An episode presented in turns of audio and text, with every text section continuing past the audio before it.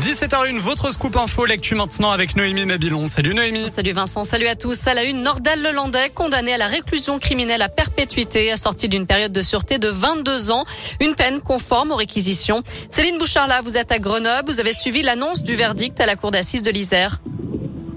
Oui, Noémie, donc euh, Nordal Lelandais est reconnu coupable hein, de l'enlèvement, de la séquestration et du meurtre de la petite Maëlys à Pont de Beauvoisin en 2017, coupable également d'agression sexuelle sur deux petites cousines et coupable d'avoir détenu euh, des images pédopornographiques. Euh, pour cela, donc la peine maximale, vous l'avez dit, mais également une injonction de soins. La Cour a également ordonné un suivi socio-judiciaire pendant dix ans et le nom de Nordal Lelandais sera inscrit au fichier des auteurs d'infractions sexuelles.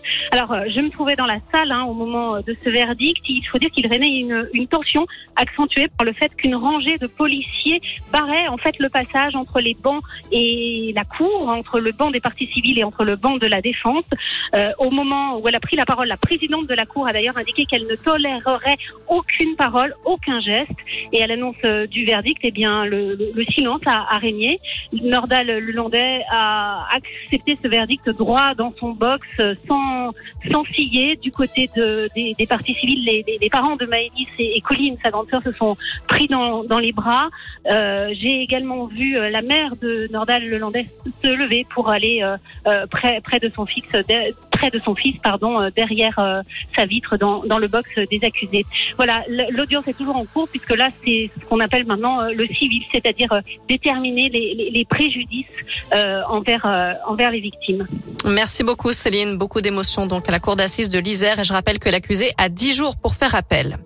À la page des faits divers, un violent accident la nuit dernière à Lyon. Une jeune femme de 20 ans qui circulait à trottinette dans la montée de Choulan a été percutée par une voiture qui doublait sur une voie de bus. Son pronostic vital est toujours engagé. Quant à l'automobiliste, il a été placé en garde à vue puis libéré. L'enquête se poursuit.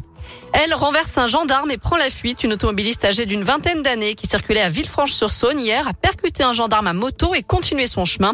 Le militaire n'a été que légèrement blessé d'après le progrès.